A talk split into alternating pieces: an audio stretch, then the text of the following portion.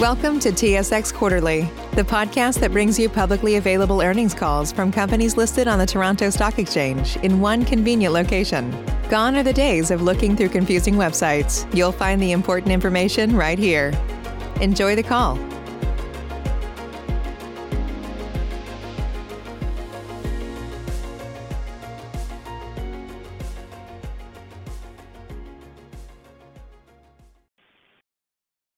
Gentlemen, thank you for standing by, and welcome to the Redline Communications Group Inc. third quarter 2020 results conference call. At this time, all participants are in a listen-only mode. After the speaker's presentation, there will be a question and answer session. To ask a question during the session, you will need to press star one on your telephone. Please be advised that today's conference is being recorded. If you require any further assistance, please press star zero. I would now like to hand the conference over to your speaker today, Chief Executive Officer, Stephen Serafin. Thank you. Please go ahead, sir. Thank you, Chris, and good morning, everyone. Thank you for joining us for our conference call this morning. I wish to remind everyone that some statements made on today's call are forward-looking in nature and therefore subject to certain risks and uncertainties, which are all outlined in detail in Redline's regulatory filings, which may be found on sedar.com. This has been a good quarter for Redline. Even as COVID continues to impact us and our customers, we deliver quarter-over-quarter improvements in cash, revenues, bookings, backlog, EBITDA, and net profit. Bookings for Q3 were the highest that they have been in seven quarters. Equally important is where the bookings have come from. Almost three-quarters of our Q3 bookings came from customers in our core markets, which are oil and gas, utilities, and mining. Last year at this time, this percentage was just over half. We received orders from both existing and new customers, and as you may have seen from our recent press release, we reported a significant 2 million dollar deal with an oil and gas partner in Qatar to expand oil field coverage for an existing client in the region. We are always pleased to get large expansion orders, and we see them as an ongoing testament to the quality of our products and our relationships. The Middle East market continues to be a good one for us. Right now, the movement of goods and people in the region is ongoing, even though business travel from North America is prohibited. The borders for the shipment of goods and to provide services in many regions open and close often, but we have gotten very good at taking advantage of the openings to ship orders. The U.S. market remains quiet. With COVID impacting travel, industrial customers are largely locked down, which means they don't have people in their field facilities. This makes it difficult to move orders through the pipeline as they can't be installed or to conduct normal site surveys as part of our sales process and installations. A bright spot in the U.S. market is the LTE. The new CBRS spectrum, which I've spoken about previously, and its availability, is generating interest in our LTE products. We can see the interest is building, and we have started to receive a number of orders as a result. There's no doubt in my mind that LTE and its evolution to industrial 5G is an important part of our future success. It has taken a while, but the product we have developed is of high quality, purpose-built for the demanding industrial market, and our conversations with customers in the Gulf region have confirmed that they plan to use it to bring IoT and mobility support to their existing Redline networks. On the new customer front for LTE, we have seen a shift in the market with more demands from customers for proof before purchase. We have participated in many more evaluations and competitive bake-offs than we have in the past, and we are proving our product can win. We are confident that we have a winning product that meets industrial customer demands. One example of this is with a new customer in Japan. After certification, we first did a pilot, then a competitive trial, and now we have received an initial order with promises of more to follow.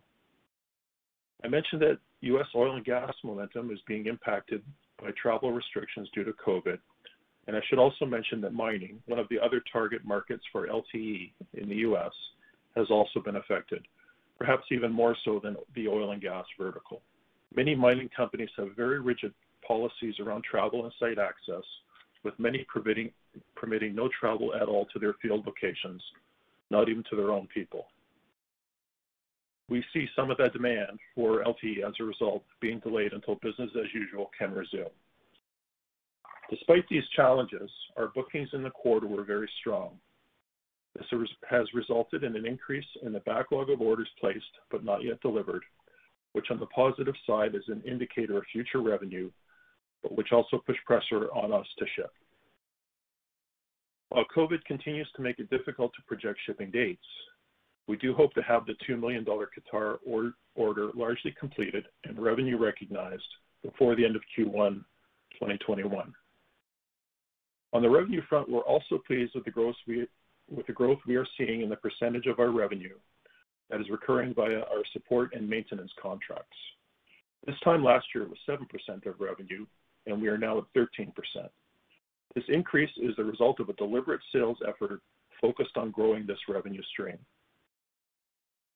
On the product development front, we achieved a big milestone in the quarter as a new version of our cornerstone RDL3000 product, the RDL3200, entered an internal beta test.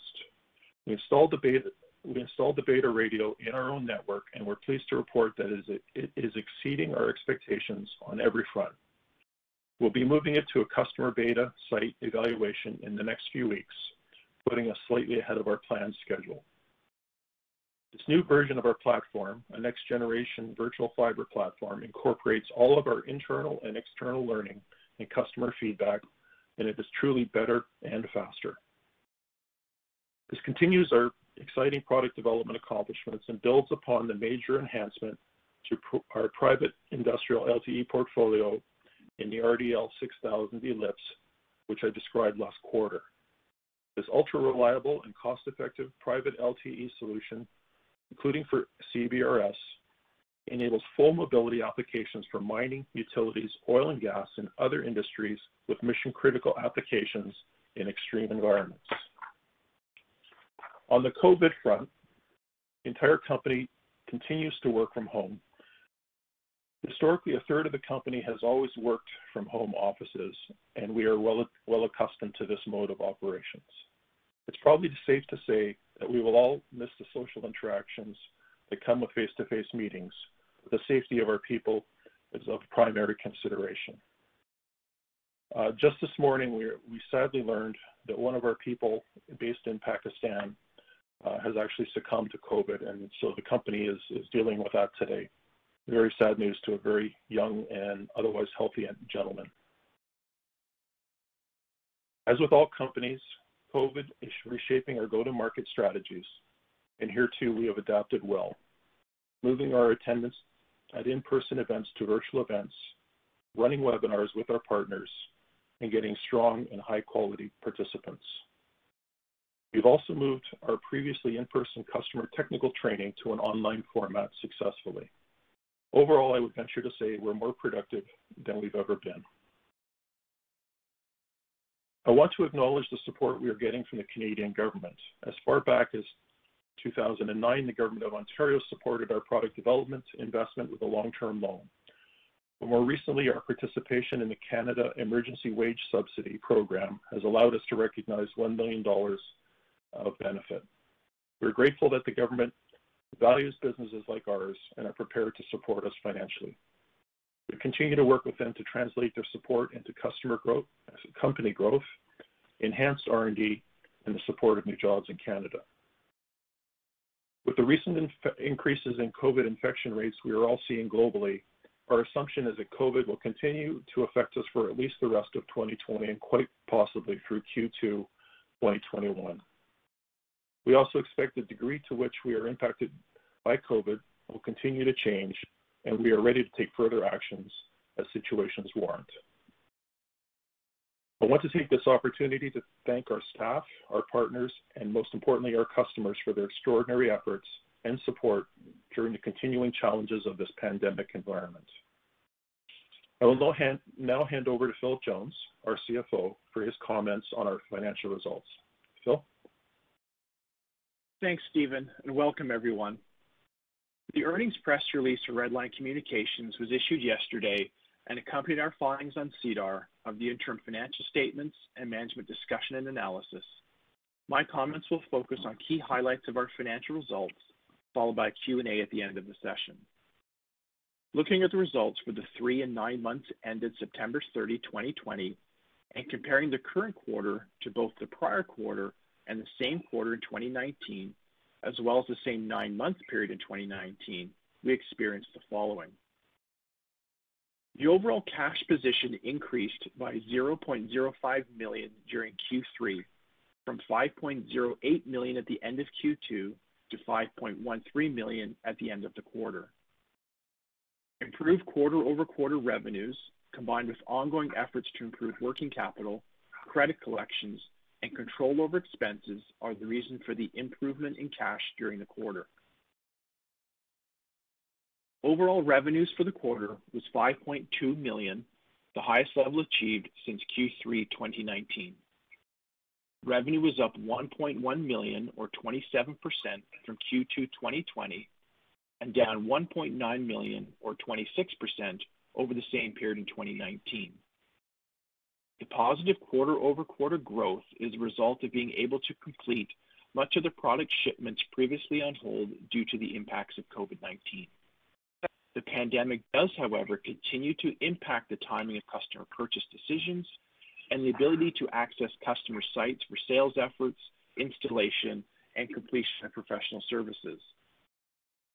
Revenues for the nine months ended September 30, 2020, were 13.8 million, down 4.8 million or 26% from the same period in the prior year. The core verticals of oil and gas, mining, and utilities represented 84% of revenues in the quarter, up from 50% in Q2 2020 and compared to 66% in the same period last year. The quarter-over-quarter change in vertical mix is a result of an increase in sales, both in dollars and percentage of sales to the oil and gas vertical, driven by sales both to existing customers and new customers and partners. On a geographic basis, revenues increased quarter-over-quarter in both South America and the Middle East. South American revenue increases were the result of completing shipments previously on hold due to the COVID-19 restrictions. Middle East revenues were up quarter-over-quarter, driven by sales to new customers in the region. Revenues were down in all regions when compared to the same quarter in 2019. Revenues by product type were higher quarter-over-quarter in all reported segments, namely hardware and software products, professional services and third-party equipment, and maintenance and support. Both professional services and third-party equipment, as well as maintenance and support revenues, were also up over the same quarter last year. Maintenance and support revenues have increased quarter-over-quarter for the last seven quarters as a result of ongoing initiatives to more actively seek out and promote these recurring and higher margin revenue streams to accompany and complement Redline's other revenue segments. Q3 2020 order bookings were 6.6 million, up from 4.6 million in Q2 2020 and up from 5.8 million in the same period in 2019. The 6.6 million booking achievement was the highest since Q4 2018. Bookings represent accepted contracts or purchase orders received by the company in the quarter. Total backlog was 11.1 million at the end of the quarter, up 8% over last quarter. Our backlog represents the value of all open product and service contracts and purchase orders not shipped or earned at the end of the period. Longer-term support and warranty contracts represent 3.7 million of the backlog total, up 0.5 million from the end of both Q2 and Q1 2020. Gross margin was 52% in Q3 compared to 58% in Q2 2020 and 54% in Q3 2019. The change is a result of differences in the product mix from quarter to quarter, combined with a one-time, non-recurring, lower margin contract to an existing customer in 2020 Q3. Overall operating costs for the quarter were 3.5 million, a decrease of 0.3 million or 8% from the Q2 2020 expenditures of 3.8 million and 0.6 million below the 4.1 million in the same quarter in the prior year. The company continues to monitor and control expenses closely in the wake of COVID-19, including limitations on travel-related expenses and optimizing staffing levels across the company. In March 2020, the Canadian federal government announced the Canada Emergency Wage Subsidy, or CEWS program, as a response to the COVID-19 pandemic. In the quarter, the company received a 0.3 million benefit under this program, down from the 0.7 million received in Q2 2020 due to changes in the government program. Please note that the 0.3 million dollar benefit has been excluded from our adjusted EBITDA calculations. The company reported an adjusted EBITDA loss of 0.4 million, excluding the 0.3 million benefit received under the CEWS program, as compared to an adjusted EBITDA loss of 1.1 million in the prior quarter and 0.03 million in the same quarter last year.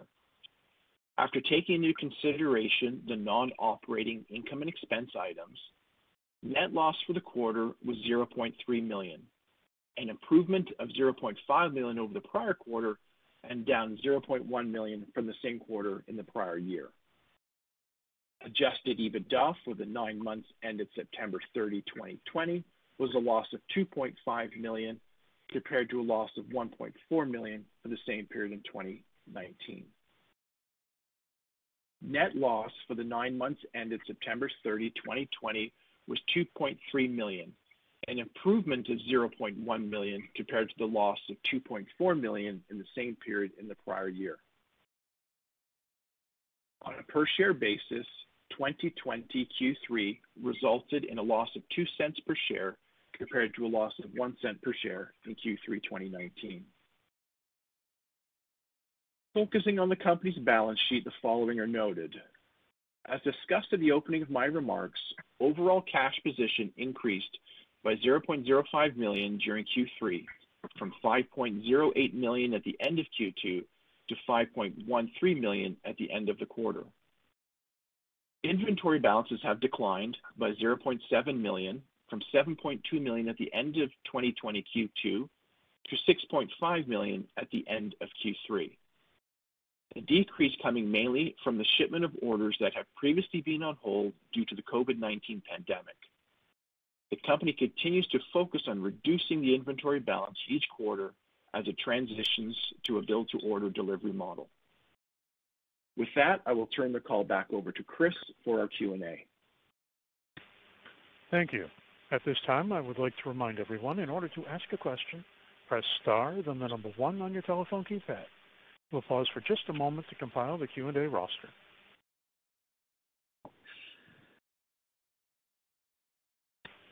Again, if you would like to ask a question, press star, then the number one on your telephone keypad.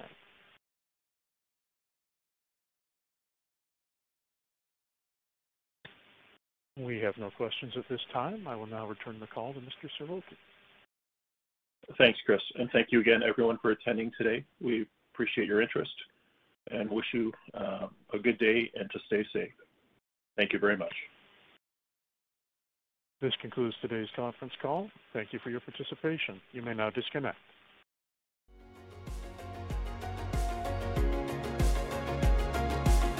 Thank you for listening to TSX Quarterly. If you enjoyed the cast, remember to leave a good rating. And remember, for any additional inquiries, please consult the company's investor relations section on their website. See you next time.